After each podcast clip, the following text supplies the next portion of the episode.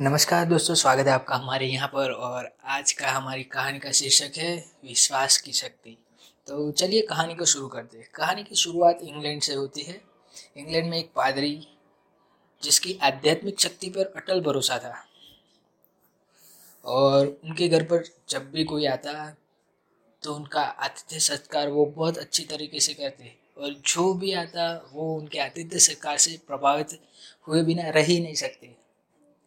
उनके मन में लोगों के लिए अथाह प्रेम भाव और सम्मान भी था।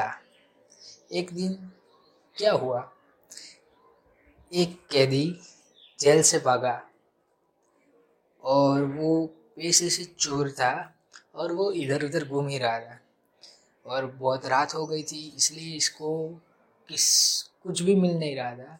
तो यह पादरी का घर का दरवाज़ा खुला देख ये उस घर में पहुंच गए। पहुंचने के बाद पादरी ने उनसे कहा, आपका स्वागत है हमारे घर में, और आप बताइए यहाँ क्या करने आए हैं। तो उस चोर ने सफेद झूठ बोल डाला, फादर मैं एक मुसाफिर हूँ और रास्ता भटक गया हूँ, सो इधर उधर भटक रहा था और आपके घर का दरवाज़ा खुला देखकर मैं यहाँ चला आया। क्या मुझे सिर छुपाने के लिए जगह मिल सकती है? मैं सुबह होते ही यहाँ से निकल जाऊंगा। इतना कहकर वो पादरी बोला, हाँ क्यों नहीं, तुम यहाँ आराम से रह सकते हो, और मुझे लगता है तुम बहुत थक गए हो, इसलिए तुम जाकर आराम से हाथ मुंह धो लो और तुम्हारे खाने और सोने की व्यवस्था हम कर लेते हैं। इस पर चोर पादरी का आभार व्यक्त करते हुए स्नान घर में चला गया।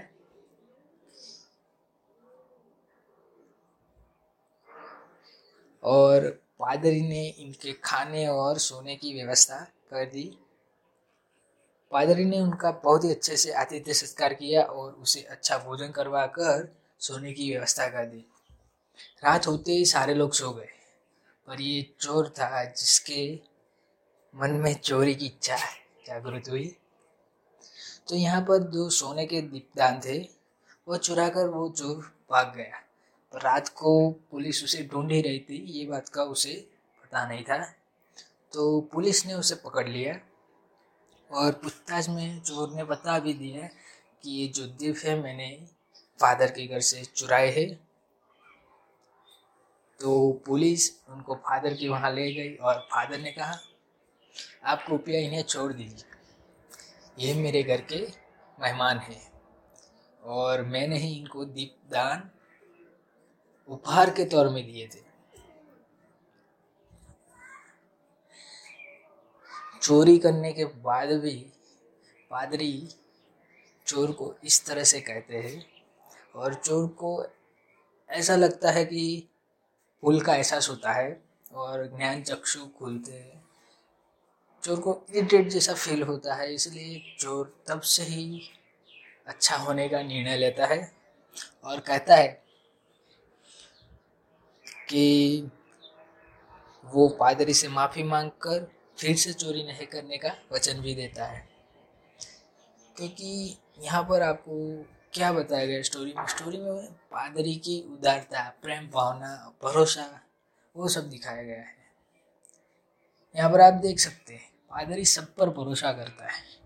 उनको पता होगा कुछ लोग रखेंगे कुछ नहीं रखेंगे, पर क्या होता है पता है, हंड्रेड लोग हैं, नाइन्टी नाइन झूठ है पर वन तो सही है ना। हमें वो वन के लिए अच्छा बन के रहना है, नाइन्टी नाइन तो गलत हो उसको हमें नहीं देखना, हमें वो वन के लिए अच्छा बन के रहना है और अच्छा ही रहना है। ओके, तो इस कहानी से हमें सीख क्या मिलती है,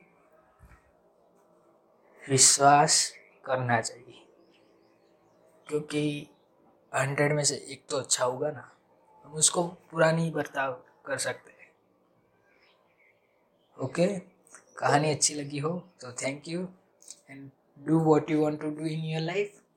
धन्यवाद कहानी सुनने के लिए।